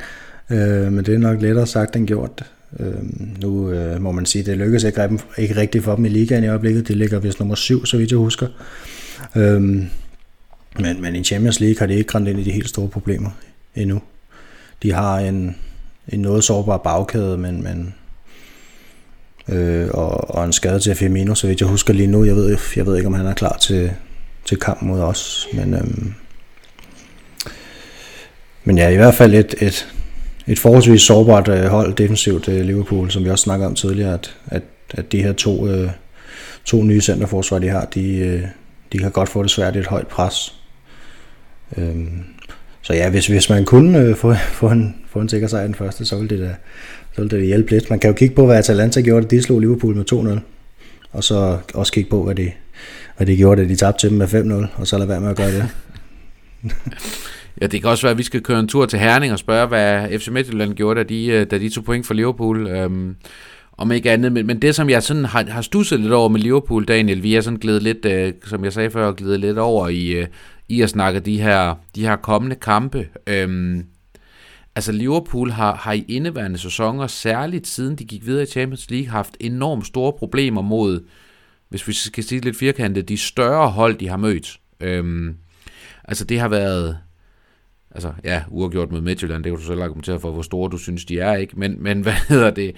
Men det har været manglende sejre over, over Manchester United af, flere omgange. De har også tabt til dem i FA, FA de har tabt til, til Tottenham, de har tabt 4-1 til Manchester City, 3-1 til Leicester, øh, tabt 0-2 hjemme til, øh, til Liverpool, og så ved jeg så godt, de slår Leipzig, øh, men har i mellem indeværende periode også præsteret mellem de her to Leipzig-kampe at tabe 1-0 hjemme til Chelsea og så videre. Øh, hvor skræmmende er Liverpool alt i alt, Daniel, i din, i din optik?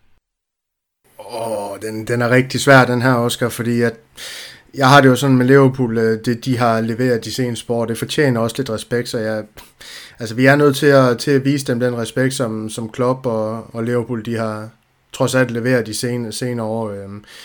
Det, det, det skylder vi dem, selvom, øh, selvom vi, Selvom vi ikke kan lide dem, øh, så at sige. Øh, men, men det der er med jo, de har deres udfordringer defensivt, men altså, vi må også bare kigge på den offensive side af, side af den her berømte bold, ikke også? Altså, Salah, han, han leverer sine ting, som, som han altid har gjort her de senere år, hvor han har været fuldstændig blændende, ikke også? Og han er også topscorer i, i Premier League nu, øhm, som, jeg lige, øh, som jeg lige ser det, men altså, han har jo ikke den her body lige nu. Altså, Mané, han, han er der ikke han scorer ikke de mål, som han har gjort i, i de forgangne år, øh, hvor han også har, har lagt, øh, lagt rigtig, rigtig højt på de her lister øh, med både øh, 15 plus og 20 plus mål i, i Premier League. Der er han ikke nummer og Firmino, han er jo øh, den her 9 halver, lidt, lidt ligesom Benzema, han, han, han praktiserer det ikke lige så flot som Benzema. Øh, Bare uden mål, Ja, præcis. Det, det gør man jo ikke, når, når man er nummer to i rækken. Øh, øh, så, så de har deres udfordringer flere steder på banen, ikke også? Og, og Henderson, deres anfører, han, han døjer vist også med nogle skavanker, og han,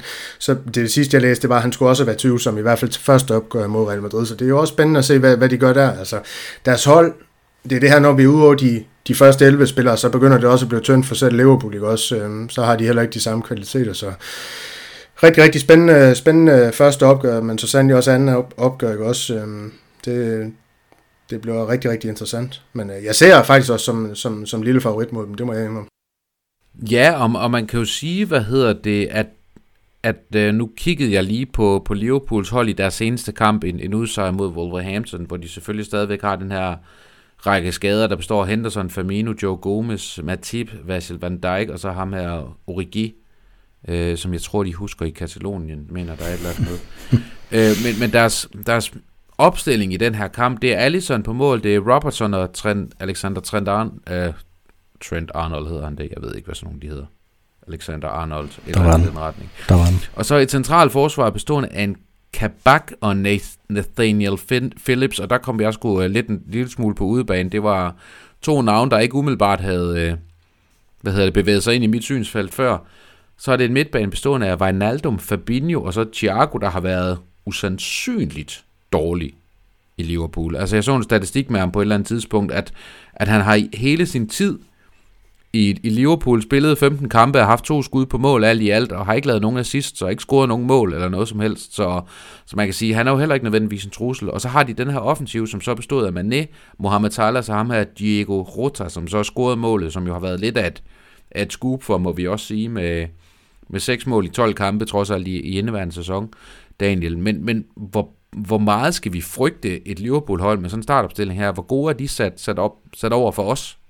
Nå, nej, det Liverpool-hold der, det skal vi ikke frygte, men ja, jeg synes, det er rigtig, rigtig, en, en rigtig, rigtig interessant pointe, du har med Thiago her. Altså, den første kamp, han spillede, der, der, der snittede han vist en afleveringsprocent på over 95, tror jeg det var, hvor igen Twitter, den engelske, danske Twitter-fanbase, eksperterne der også, de skreg op om, hvor fantastisk ham her han er, men altså hold nu kæft, vi har en tysker, der har leveret det her i ja, en 5-6 sæsoner i Real Madrid. Altså, det er jo helt uhørt, at man skal skrige sig noget op, bare fordi, at uh, Thiago han leverer det i et par kampe for Liverpool. Altså, stop det nu. Altså, det, det, er, jo ikke, uh, det er jo ikke noget, vi er uvandt uh, med, med på de her breddegrader, når, når man følger store hold. Hvad hedder det? Men altså, altså ham, i Aalborg, eller hvad? Ja, lige præcis. Uh, rigtig, rigtig fornuftigt hold. Vi har jo i Aalborg Freja derude. Hvad hedder det? Men, men nej, altså Kabakam her, spilleren, altså er det ikke også en underlig skikkelse at hente? Det var lige det, de kunne få ind. Jeg er med på, at han er stortalent, men altså, blev han ikke hentet i Schalke 04, der, der, der vel sagtens er rykket ned allerede? Altså, er det matematisk muligt, øh, muligt for dem overhovedet at, at snige sig over stregen længere? Det tror jeg næsten ikke, det er. Øh, altså, det er jo helt talentløst. Det er sådan nogen, man skal have fat i for at kan, kan gardere et hul efter ja, ham, de også har råbt og skreg om, at den bedste forsvarsspiller nogensinde i Van Dijk. Altså. Nej, Van Dijk, undskyld. Men man kan vel også sige, altså, at, og uden at det skal være Liverpool-bashing, det kan ende med at ramme os rigtig, rigtig hårdt mellem ballerne, det her på et eller andet tidspunkt, Daniel. Altså, Thiagos, uh, Thiagos største præstation er vel, at hans far har vundet VM. Øhm, så, så man kan sige, altså på, på den måde er der jo heller ikke er der jo heller ikke ret meget sådan at komme efter. Men, men hvis vi nu sådan lige skulle, skulle lege lejen, og nu ved jeg godt, at I ikke har forberedt det her, så altså, nu bliver det også en lille smule unfair. Men hvor mange af de her Liverpool-spillere, ud fra de 11, jeg nævnte her, øhm, og så må I gerne, så må I gerne tage Henderson, som formentlig når at blive klar. Firmino, øh, Firmino hedder han det. Der er også når at blive klar. Måske også ham her, Joe Gomez. Øhm, hvor mange af dem vil være i startopstilling hos Real Madrid? Et, hvad, tre, tænker jeg. Tre? Niklas, ja, hvad med det? Det er, det er Trent Alexander-Arnold. Han kunne nok godt snuppe en højre bak. Og så er deres kanter. Salah og Mané? Ja. Og der, det, er, det er lidt, du landede på halvanden, hvilket jeg synes er et meget interessant bud. Ja, men det er fordi, jeg er ikke i tvivl om Salah, han, han, han går ind og forstærker Real Madrid for dag 1. Mané, ikke så meget i den her sæson. Jo, han har scoret lidt flere mål end Vinicius, men eller en del flere mål end Vinicius, men, men jeg, jeg foretrækker stadig det har vores, Casemiro også. Ja, jeg foretrækker stadig vores uh, brasilianske vidunderdreng i anførselstegn. Lad mig, lad mig hurtigt smide dem op, så jeg ikke bliver kaste for løverne, for at sige sådan noget, men, øh, men jo, Trent Alexander-Arnold her, han, han kan det også godt, men jeg må bare sige, altså igen, nu har vi jo snakket om Lukas Vaskes. Lad os vise, lad os vise ham den respekt, han fortjener, og så beholde ham derude, og så kan, ja, det her engelske mandskab beholde øh, Arnold for, for dem selv. Men, men, men, men det lyder også som om sådan rent procentvis, at I er, I er meget lidt bekymret for den her kamp. Nej, altså de skal jo have den respekt, de som sagt fortjener, ikke også, men øh, altså Liverpool, det er ikke Liverpool, som, som, som da de vandt Champions League-finalen, eller vi mødte dem i Champions League-finalen for den tages skyld. Den styrke er de ikke ved, så kan man sige, det er vi måske heller ikke, nej nej, men altså vi, vi har trods alt noget mere momentum i, i den spanske liga, end de har i, øh, øh, i Premier League, og så har vi også øh, bukt til, at øh, ja, et, øh, øh den her italienske Caldeco Champions League i Atalanta, som så mange jo troede skulle, skulle bide skære med os, men det, det, det, det skulle de jo så ikke, og, og det samme, det blev med Liverpool, altså der er jo ingen tvivl om, altså i den neutrale, øh, øh, i den neutrale fans øjne, blandt eksperterne, når vi skal høre studier og sådan nogle ting her, hvis man gider at besvære sig med det, så, så kommer vi til at høre Real Madrid, de underdogs mod Liverpool, fordi at uh, Liverpool lige bliver sat op på en pedestal, og jeg synes, det er fair nok, at vi også piller dem lidt ned for den, og så måske uh, uh, sætter os selv op på den. Niklas, hvor stor er din uh, procentfordeling fordelt, uh, over fordelt, procentfordeling fordelt, fordelt over to opgør, uh, Real Madrid-Liverpool? Altså, Dahl den, lyder som om det er 90-10 eller sådan Ja, nej, jeg er nok, øh, jeg, jeg er nok nærmere 55-45 lige nu, tænker jeg. Sådan noget lignende til, til Real Madrid, ikke? Men, men, men, men hvad er det, der skræmmer dig? Er det, er det duellen Klopp, Zidane eksempelvis? Nej, overhovedet ikke. Det, det gør det egentlig ikke. Øhm, det, det, er, det er som det er med, med nogle andre hold i Champions League også, at, at, at de, de har nogle spillere, som, som hvis de rammer dagen, så kan det blive rigtig svært for os. Og så har Liverpool jo, ligesom vi har, det har også en tradition for at klare sig godt i Champions League. Øhm, så, så, så det er nok egentlig det, jeg, jeg synes, når jeg ser dem, øh, når jeg ser dem spille, når jeg har set dem spille også, også før i tiden, så er det jo, altså sidste år, de, de, de, de høster jo sindssygt mange point, men der er altså også mange af dem, der kommer i sidste øjeblik, så, så, så det er også noget af det, som de kunne sidste år, som, som de mangler i år, det er det der med at kunne hive en sejr øh, ud af røven, når, når, øh, når, når det i virkeligheden ikke ligger til dem. Øhm, så det, det mangler de jo lidt i år. Øhm, jeg vil ikke sige, at jeg er skræmt af dem, men, men, men nej, jeg, jeg ser dem ikke som, som lige så svage, som Daniel gør, tror jeg. Øhm, de har stadig et system, som fungerer, og, og nu må vi se, hvis Henderson han bliver klar, så, så bliver det forstærket en lille smule yderligere, og det samme med Firmino, selvom, selvom øh, ham her Diogo Jota, han, øh, han også gør det helt fint for dem.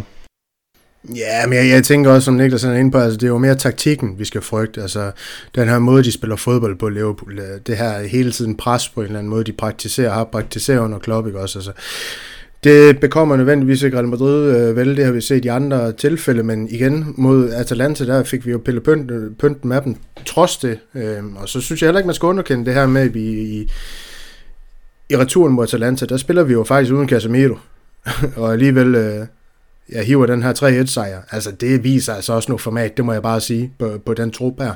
Øh, så jeg kan ikke, altså vi skal også, altså vi skal lade være med at underspille vores egne, øh, os, øh, og, og selv også Real Madrid-fans. Altså vi, vi må sige, den rende med godt være lidt stolt og øh, skyde brystet frem nu, når klubben den, ja, trods alt gør det hederligt, og, og vi har ham her pragmatikeren i sit andet, der, der, der går sin egen vej og sådan noget. Det synes, jeg, det synes jeg, vi skal være trods alt stolte af, og så også fremhæve, og så tro på det for fanden. Altså nej, det blev ikke nemt med Liverpool. Det er ikke 90-10, som jeg måske får det til at lyde som om, men altså, det bliver tæt, men jeg, jeg ser det Real Madrid som, som lille favorit alligevel. Og jeg tænker også, vi ved, vi, jeg, jeg tror i større grad, at, at Zidane ved, hvad Liverpool kommer med, end, end at Jürgen Klopp ved, hvad Real Madrid kommer med. Så det, det ser jeg også som en fordel for os, at vi har en mere pragmatisk træner, end de har. Altså, vi ved godt, hvad Liverpool kan, og hvad det ikke kan. Det tror jeg også er en, er en meget, meget væsentlig pointe. Øhm, Liverpool, den tænker, den, øh, det lyder ikke til jer. Altså, selvfølgelig skal vi åbenbart lige tage os lidt sammen, og det er ikke en, øh, det er ikke en hjemmekamp mod Alcoyano. Øh, vi skal yde lidt mere for at gå videre. Men, øh, hvad hedder det, den her Barcelona-kamp til gengæld, øh, jeg tror, jeg fik sagt noget til jer med på et eller andet tidspunkt i vores, øh, i vores, vores tråd, at hvis vi taber til Barcelona, så er vi ude af mesterskabet. Hvis vi vinder, så er alt stadigvæk åbent i forhold til, til, til os, og hvis vi spiller uafgjort, så hænger vi fast med det yderne, yderste af neglene. Daniel, øhm, er det sådan en vinder for kamp for Real Madrid? Ja, men det er det jo det er det jo dybest set på en eller anden måde. Altså det, det, det vil ikke være godt at, at komme til at hænge fem point efter Barcelona, også selvom øh, Ja, ja, hvis vi gjorde det faktisk, så, så er det jo ikke engang sikkert, at vi kan, vi kan slå dem på de indbyttes opgør, men får vi den her uafgjorte, så er det jo stadig to point, og så, så har vi jo et point på dem i, i gåsøjen, fordi vi, vi, vi vandt på Camp Nou trods alt, men altså tre point, det er bare påkrævet, det er det, vi skal gå efter den kamp, der vi kan ikke spille på resultatet, vi skal op og hente de tre point, vi er to point efter dem, så det, det, det er velkommen til at ud, som du også er inde på, Oscar, hvis, at, øh, hvis, vi ikke, øh, hvis vi ikke vinder mod Barcelona. Ja, så er vi fem point efter, Niklas. Så er, så er løbet vel kørt. Antaget, at, skal jeg selvfølgelig huske at sige, at både os og Barcelona vinder første kamp efter, øh, efter landskampspausen. Ja, fem, fem point med otte kampe tilbage, det, det er meget at være bagud. Og så, så svære kampe har Barcelona heller ikke tilbage. Jeg går også ud fra, at det tager sig Atletico, når, når tiden kommer til det. Det synes jeg, de plejer. Øhm, så, så ja, det, den, det, vi skal i hvert fald have en udgjort, men, men, øh, men rigtig, rigtig gerne sejr. Ja, fordi du, du er helt inde på noget rigtigt, kan man sige. Altså Barcelona har jo så Real Madrid på udebane, sjovt nok. Så har de en udkamp mod Valencia, en udkamp mod Villarreal, en hjemmekamp mod Atletico Madrid. Øhm, og det er også det, hvis man sådan skal, skal snakke om måske lidt vanskelige opgør i, i, ende, altså i den resterende del af sæsonen, efter de har mødt os. Øh, hvorimod vi, vi øh, møder, hvad hedder det, øhm, ja, vi har Retaffe på udebane, det lyder som et stensikkert rødt kort. Og så Atletic Bilbao på udebane i næste sidste spillerunde, og vi er hjemme i, i sidste spillerunde. Men alt i alt, de to programmer holder over for hinanden, øh, Daniel. Der ser vores vel trods alt noget mere spist ud end Barcelona.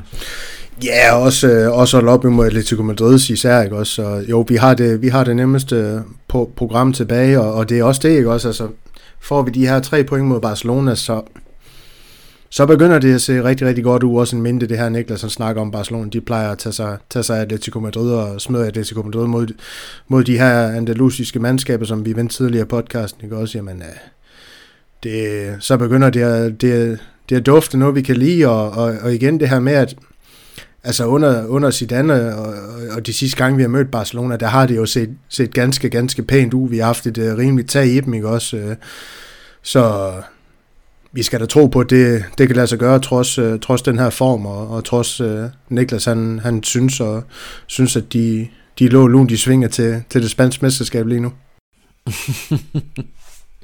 Jamen, øh, Niklas har fået taget fejl, lad os håbe, han, han gør det igen, i hvert fald. Men, men om ikke andet kan man sige, så den her halvanden uge kan jo blive ugen, som skubber os tæt på, på to, to trofæer, men det kan omvendt også blive ugen, hvor vi, hvor vi smider det hele på gulvet. Øhm, så nu havde vi også i slutningen af 2020, hvor Zidane Company tog sig sammen og, og vandt en stribe væsentlige opgør, så, øh, så man kan sige, der er Real Madrid har før haft ryggen mod muren og kommet, kommet sejret ud af situationen, så, så hvorfor ikke gøre det igen? Her til sidst, øh, de herrer, så har jeg jo lovet jer en, øh, en lille udfordring, eller noget spas i hvert fald. Øhm, I dag der er det ikke en quiz, i dag er det faktisk sådan en, en udfordring, I får i, i fællesskab. Jeg ved ikke, om de husker for nogle år siden, der spillede Real Madrid Champions League-finale mod, øhm, mod Liverpool. Meget apropos, som vi jo selvfølgelig skal møde. Øhm, jeg vil bare lige bede jer om, at I lige i fællesskab finder ud af, hvem, øh, hvem var de 11 starter i den kamp. Jamen, øh, Navas på kassen, det er vi jo enige om, er vi ikke det, Niklas? Jo, Øh, Cavaral havde vel... Nej. Jo, Cavaral havde højre bakken. Han blev skadet, og Nacho kommer ind. Det er sådan, det er. Er det ikke det? Det er jeg rimelig sikker på. Øh, og så er det vel Varane og Ramos i det her forsvar, ikke? jo, det tænker jeg. Og Marcelo Ja, til Marcelo. venstre. Ja. Hvad har vi på midten? Er det de tre, vi havde der? Sammen med Isco, tror jeg faktisk, fordi Bale han kommer jo ind for Isco Ja, der. til sidst. Ja. Og afgør den finale jo. Øh. Ja. Så går vi med Casemiro, Kroos og Modric, Isco sammen med Ronaldo og Benzema. Jamen, øh, det var jo flot. Det var jo, øh, det var jo korrekt. Nu bliver det spændende selvfølgelig, så øhm, I skal lige fortælle mig de tre indskifter. Vi har taget to af dem. Det var Nacho og Bale. Øhm. Hvem fanden er den sidste, Niklas? Vi har, vi, har, vi har haft den i en af de uh, sparkles, du har lavet til vores, ja. Uh, til vores uh, kære bror. Uh, øhm, jamen var det... Um, det var ikke den Danilo, han kom ind i. Var det jo mod Juventus? Eller var det den her? Var det den her Danilo, han kom ind i? Danilo spillede han jo også ved os i 18. Det gjorde han. Gjorde han ikke? Lukas er kun med i den, hvor han scorer på straffespark, ikke? Jo, det var mod Juventus. Er det Lukas? Nej, han har, jeg mener, han har kun en, har han ikke det? En øh, spiltid i en af dem, tror jeg. Asensio? Kunne være godt bud. han er jo plejer at blive Asensio korrekt. Nacho, Bale, Asensio. Men nu kommer den svære udfordring i trætrinsraketten her. Øhm, hvilke fire spillere kom ikke på banen? Hvem er reservemålmand på det her tidspunkt? Åh. Jamen, fanden er det her? Kom nu. Hvem er det, Niklas? Det er... Er det øh, Casilla, Åh, oh, det er et godt bud. måske? Vi tager er Casillas. Vi tager Casillas, den tager vi. Ja. Og så, Det er hvem, korrekt. hvem er venstreback? Du skal hjælpe jer lidt. Har, har vi en venstreback på bænken, eller en midterforsvar? Hvad med Lukas Vaskes? Han nikker. Jeg nikker igen. Ja. Lukas Vaskes er også korrekt. Så mangler I kun to spillere. Øhm, Havde vi Kovacic på det tidspunkt stadig? Eller var han skiftet der? hvad med Ceballos?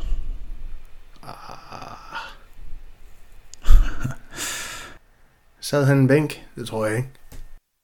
Hmm. Det er svært, du. Casillas, Vasquez.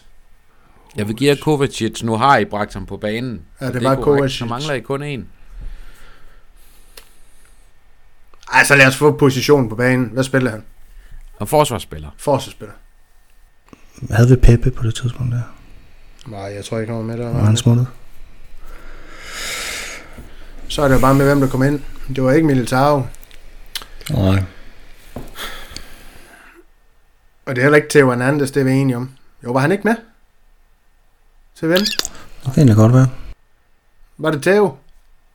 Det var Theo Hernandez. Det var I overraskende gode til. Niklas, du skal bare, jeg klipper det her sammen. Så det får det, vi får det til at lyde, som om vi bare kunne den. Det kommer bare i rap. Sådan. Hold kæft, mand. Jeg tør ikke tænke på, hvis det havde været, været Christian og, og Jesper. Du kan så, altså, så er de ikke engang kommet i tanke om. Så er de ikke engang kommet i tanke om en af angriberne endnu. Nej, det var det. Så, nå, men så vil jeg gerne have, at I gør det samme for Liverpools hold. Mm. Ej, det får I lov til at slippe for, men, øh, men som sagt, jeg er meget imponeret. Det skal I vide. Det var, det var fornemt. Øh, lad os endelig håbe på en, øh, en ensartet gentagelse af opgør mod Liverpool fra 2018, var det vist, hvis jeg ikke tager, hvis jeg ikke tager meget de der Champions League-titler, de har det med at, med at blande sig sammen. Det var nemmere, hvis vi kun havde vundet en, så kunne man huske, hvornår det var. Ja, Øhm, eller seks, eller... så, Så man rammer så over for Salah og jamen, alle mulige andre spændende dueller. Vi kan gentage Bale over for Karius. Bale over for uh, Minolet, eller hvad pokker han hed. Karius hed han, ham der, der er målmand og så videre. Så der er meget at se frem til i de kommende uger. Og Benzema over for Karius og... Ja, også det. også det, ja. Ja. Så, øh, og Carvajal, der kommer tilbage og bliver skadet igen og bliver erstattet af Nacho. Altså, der er mange muligheder for gentagelser her. De her, det har været en fornøjelse at snakke øh, halvanden times Real Madrid med jer. Er det efterhånden blevet. Det er altid hyggeligt. Det er godt at komme lidt ud af afkrogene. Som lovet, kære lyttere, så i påsken, der øh, udgår den faste torsdags podcast, sådan på en eller anden måde i hvert fald, men øh, i hvert fald i det, for, i det normale format. Til gengæld så kommer der en, en special, hvor vi kigger frem mod øh, Real Madrid 2021-2022. Øh, og der samler vi fuldt hold. Øh, fire gæster og jeg selv som, øh, som vært. Så, øh, så det bliver noget med, at vi skal, vi skal lege lidt med penge og lege lidt med positioner og se, hvilke 25 spillere, der vil være naturlige at have som en del af Real Madrids førsteholdstrup i den kommende sæson. Der er meget, der kan dog gå galt der. Men øh, om ikke andet, så lover jeg at gemme jeres bud og holde, holde jer op på dem, når sæsonen den starter. Det bliver, det bliver ganske episk. Daniel og Niklas, det har været en fornøjelse. Tak for snakken og for de gode input. A la Madrid. Más.